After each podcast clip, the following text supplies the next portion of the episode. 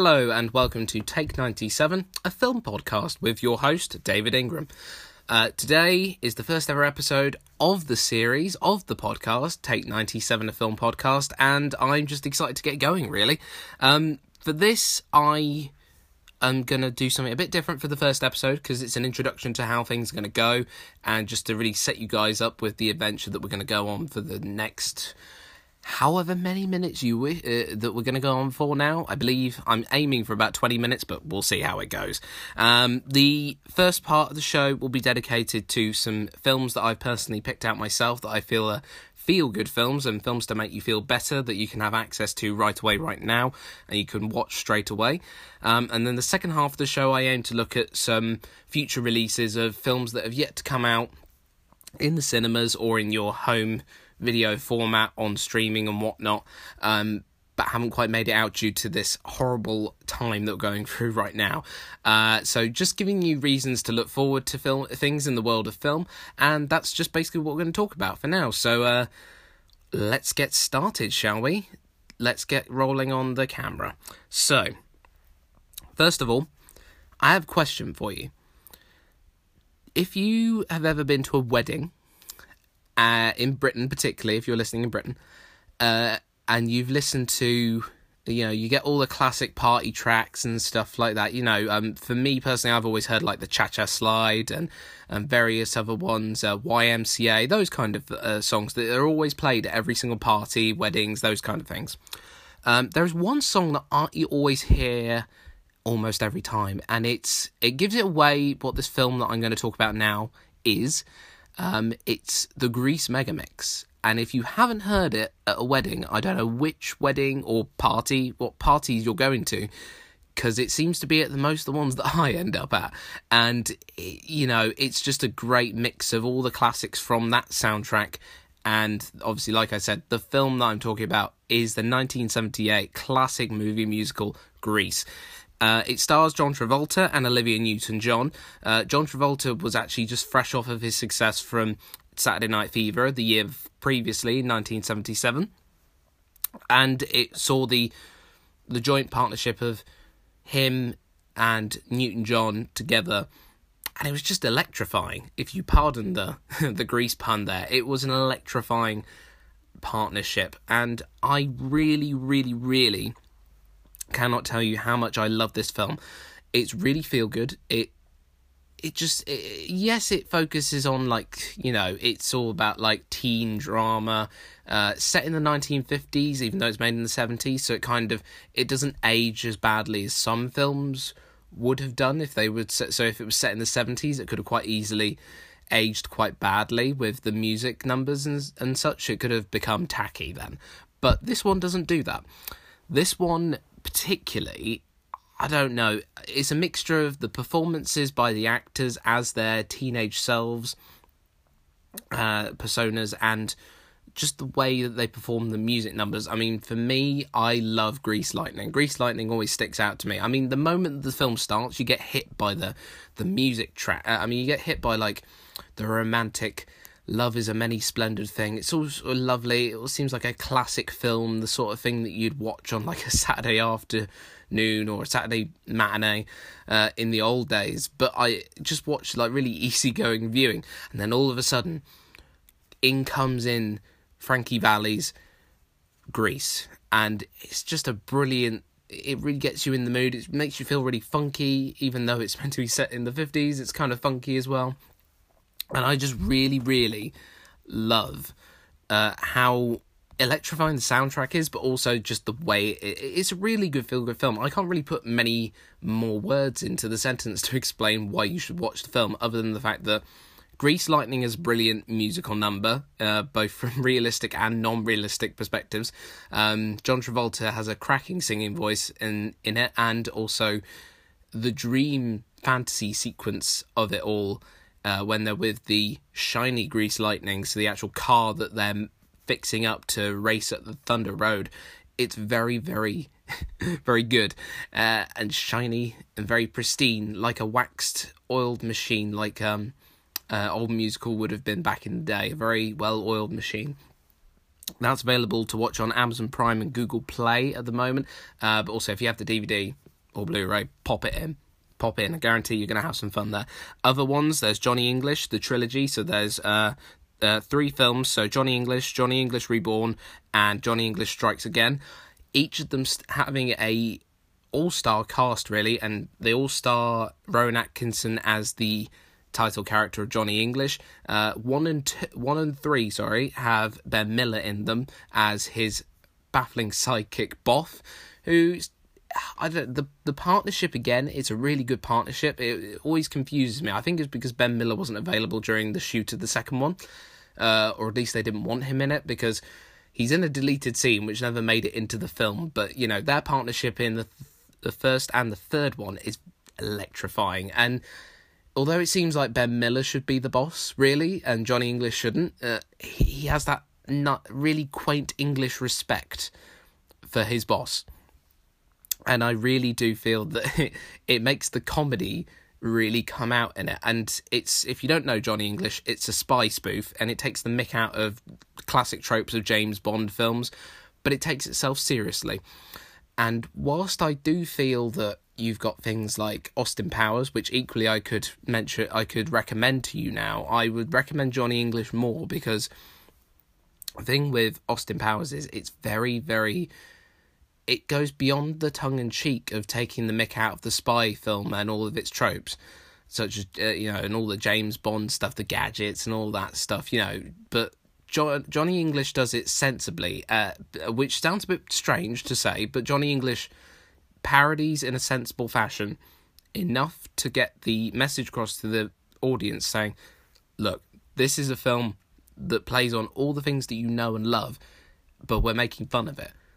But not so much in the way that it makes it less credible. So he kind of he makes fun of the gadgets and the you know bits and pieces that you'd expect from a classic Bond film that from Q Branch, um, but they're still credible to the real world and they they exist and they're they're credible to the last end of it. Whereas Johnny um, Austin Powers is very much a case of let's make fun of it uh, and rip the absolute hell into it. It's uh, it's relentlessly spoofy in the way that it's very grotesque.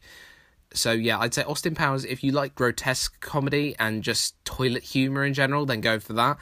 But Johnny English, although yes, there is literally in the first one, toilet humour because he climbs up. Rowan Atkinson's Johnny English finds himself climbing up a toilet shaft to get to see the villain uh, in his main little hideout, as it were. But I do feel that the credibility of Johnny English is much more, and the comedy is a little bit more nuanced in places, as well as there's the odd toilet humour, the odd bit of funny business. But I feel that if you want outright silliness, then I feel that go for Austin Powers. But you know, proper comedy, uh, I'd say classic British sensibility, I would say go for the Johnny English films. Um, like I said, Ben Miller, Rowan Atkinson. The first one's got John Malkovich in it as well. Um, as well as Natalie Imbruglia, which is very interesting to hear, uh, to see even uh, the pop star responsible for Torn acting alongside Mr. Bean. It's very very strange but it, it's brilliant. And uh, you know the trilogy as a whole has got a great cast of people. Emma thompson's in the third one as the prime minister. There's loads and loads of famous names in it be they in cameo or in full appearances. They're just brilliant. And the first one there's a standout moment from the uh, moment we reveal the evil villain's plan or not as it happens um, all i'm going to say is abba that is all I shall say for now, and just watch the film to find out. Um, again, that's available on Amazon Prime and Google Play Store, uh, and I'm sure, like many rom coms such as Bridget Jones and various other films, uh, it will be available on a terrestrial TV channel at some point, because um, those kind of British films end up being shown on those formats. Uh, but like I said, it's very much a case of classic British comedy if you like that sort of thing. Uh, moving on, we've got uh, the rise of Disney Plus. Disney Plus is a massive, massive thing right now, and you can't avoid it. It's brilliant if you love Disney or any of the things that it owns. So, you know, obviously it owns The Simpsons now and various other Fox things. Uh, National Geographic, and all sorts of other things, the Pixar films and the early animations from their early back catalogue of the Disney era. But the one I'm going to recommend to you today, or at least the series of films, the franchise, is one of my favourite franchises. is Toy Story. I personally, I love the original. Even though I wasn't born when the original was around, I love the original. The original really has all that lovely human emotion in it, and it's just great fun. And if you, you know, if you're looking for something to watch with the kids, but you want to watch something as well, and you might be a bit nostalgic for it, so you might have grown up with it, or you might not have grown up with it, I would say Toy Story is the best sort of franchise to watch. I mean, you could even just watch one, really. Just watch one and two because uh, they're brilliant. I'd say three really does round up the series nicely, and I it's unescapable the fact that it makes most people cry by the end of the by the end of the final scene. But saying that, um, the ending of four had me as a nervous absolute wreck. I was broken. Um, some people don't like four because of the way that it rewrote the perfect ending of three, and then really it didn't sort of stamp on it but it really sort it rewrote the new ending and it kind of opens us up to thinking well why can't there be like 10 toy story films? Why can't we go on forever and ever? But i i feel if you want to watch yeah i doesn't really matter if you don't watch the fourth one if you're really opposed to it because like i said the third one really ends the trilogy it ends the three that three films as a collection as one whole story nicely. Um, but if you want to watch all four, by all means, I would recommend watching all of them because you know there's so much talent. You got Tom Hanks as Woody, you got Tim Allen as Buzz Lightyear, various other very talented voice artists. They're just brilliant in what they do, and you know I personally grew up with. You know all the toys from Toy Story, and it was just you know to watch it again and again. I, I'm not a kid anymore, is safe to say, and I still love watching the Toy Story films. And, you know, I think they are personally for everyone. Doesn't matter whether you're a child, whether you're an adult, you can watch them. It's brilliant, brilliant fun. Family, feel good fun if you're looking for something to watch as a family, or even if you're not a family and you just a couple or just on your own or you want to watch you know however you want to watch it i feel that they're really good to watch and so that's on Disney Plus and also available on Amazon Prime as well. But like I said, I'm very much a champion of the physical media.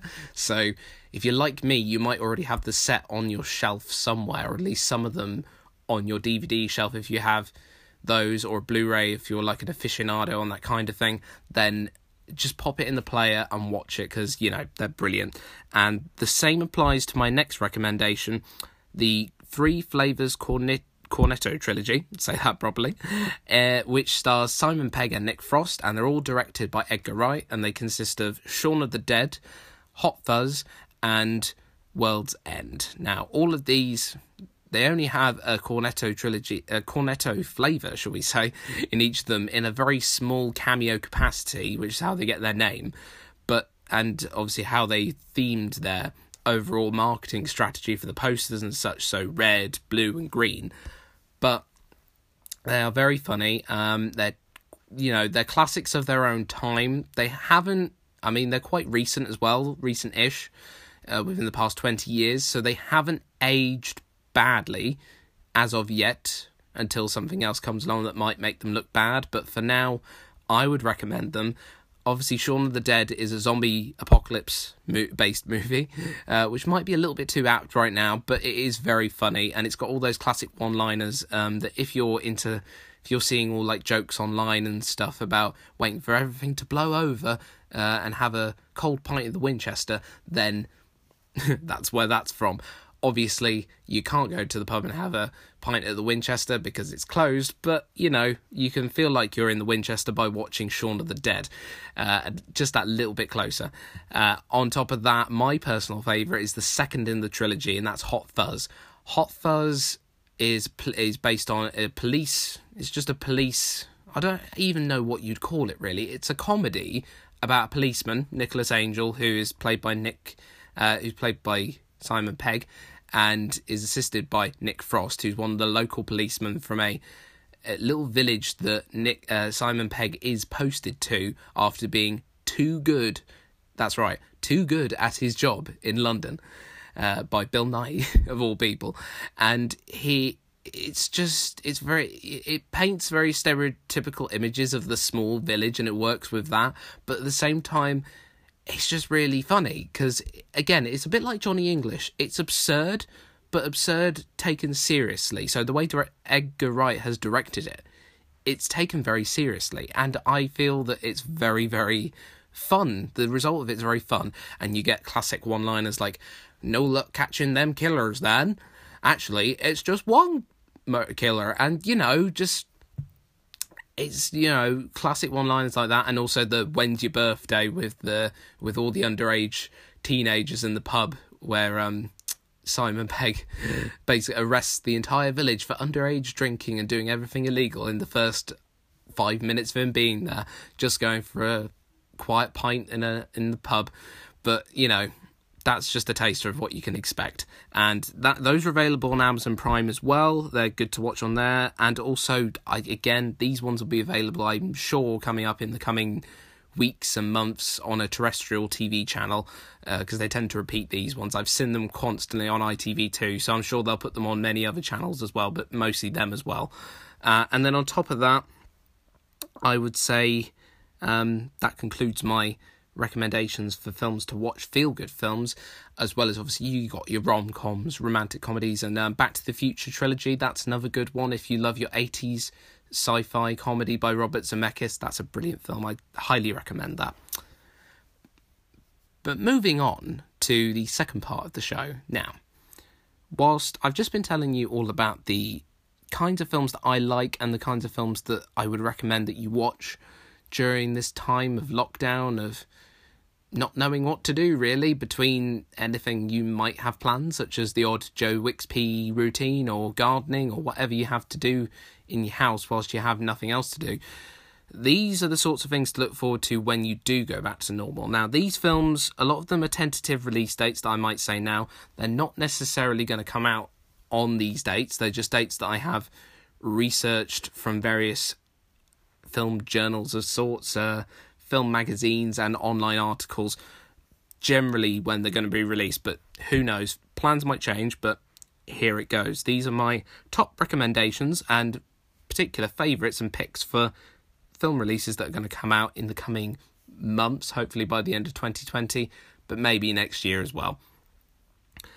Uh, leading on from the last point I made about Edgar Wright. Edgar Wright, obviously, he's recently done uh, the very the successful Baby Driver with the insane soundtrack. It's a great soundtrack. If you haven't seen Baby Driver, I would say it's very well done in the sense that all the editing's done very clever in a way that all the music's very well timed to each shot and each cut. If you're into the your technical side of filmmaking, it's very worth while your time to watch that one.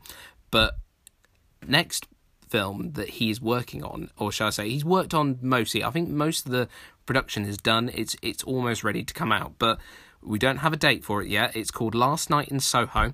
It's a horror drama directed by Edgar Wright. It's his seventh feature film, and it's got an all-star cast. It's got Matt Smith, the eleventh Doctor from uh, Doctor Who, in from 2010 all the way through to 2012, 13 era, and then Diana Rigg, who's famous for her role as Emma Peel in the 1960s TV show The Avengers, uh, and also Anya Taylor Joy, who starred prominently in Split with James McAvoy and also as a small part in the sequel, as it were, Glass.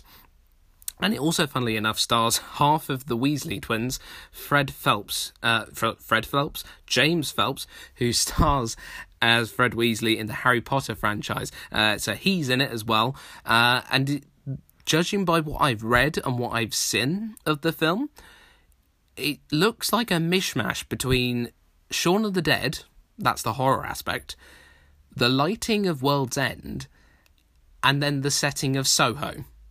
And it's just, it's very bizarre. I mean, we've gone from a very slick bank heist setting with Baby Driver, you know, a, a heist driver, and you know all about him and him coping with, you know, just the underworld of crime and filling his life with music because he's got tinnitus in his ears to block out the drain out the sound of of the pain from an accident he had as a child. All very serious stuff. And now we've gone back to full on horror, absolute horror, which you kind of get in Shaun the Dead, but Shaun the Dead is much funnier. This one seems much more serious and much more well thought out um, in terms of you know general like commercial filmmaking. It's meant to be serious. It's meant to be very, very grand and very, you know, scary in some places. But obviously, it could, there could be some funny bits in it. Well, who knows? We'll have to wait and see what Edgar Wright has for us. Uh, at some point later this year, maybe next year, as we don't have a release date for that yet. Um, other ones that I thought would be worth mentioning there's No Time to Die, which is the 25th James Bond film, the most anticipated Bond film of all because it's Daniel Craig's last outing as James Bond. And it's really a case of. I mean, I was looking for. My dad was looking for. I was going to take my dad to go and see James Bond, No Time to Die. And it was going to be out for his birthday. It was out, I think, I believe it was out on the 2nd of April. It was meant to be out and then literally this all happened and they postponed it. And now we've got to wait until the 12th of november this year. Um, whilst i think that's a very good date to look forward to i like i said at the beginning i can't tell whether that's going to be the final day who knows these days? Who knows? But november looks to be a very big month because that one obviously no time to die is out. Um, also out that month is a Pixar film called Soul, which is directed by Pete Docter. Uh, that's very I that's very much my field, as it were, because I love jazz music and that sort of big band kind of sound, but you know, just relaxing, soothing jazz. And it's all about a character voiced by Jamie Foxx who see, finds his soul, as it were. I mean, there's not. I can't really give too much away because I want you guys to watch the film when it comes out because I've read a lot of articles about the making of it, and it kind of some of them give it away, some of them don't, but. Yeah, I'll let you make the judgment for that. It looks like another Pixar classic in the making. I personally haven't really been that up on all the Pixar films recently. Uh, I've watched Toy Story 4 and I watched Cars 3 but I didn't watch any of the new ones re- because I don't know they've just not really hit a resonance with me.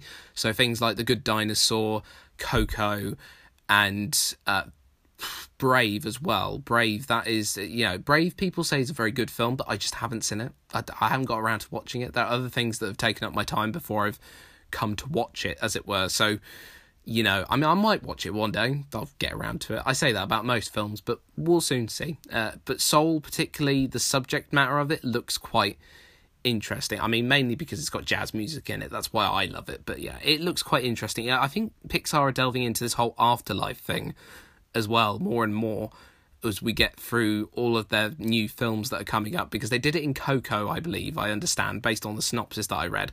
But they um yeah, they're, they're looking more towards afterlife and beyond real life because obviously we've had what if toys could talk, what if cars could talk, what if feelings could talk. Well, now it's you know we're looking at the afterlife. What if the dead could talk, as it were? That's what they did for Coco mostly, and I think they're partly doing for Soul as well. Um, very mystical, very soulful, if you pardon the pun right there. But it's yeah, an interesting one. It looks interesting. And the trailer looks really sweet and nice, and the music would be really fun. I think. Uh, next ones uh, to recommend: 16th of September. Oh, sorry, the um, Pixar one that's due out the 20th of November as well. That's meant to be out then, apparently, as we go. And then also in September, so before all that, there's The King's Man, which is the prequel, as it were, to the whole Kingsman Secret Service saga of films made, directed by Matthew Vaughn. You won't see Colin Firth or Taron Egerton in this film.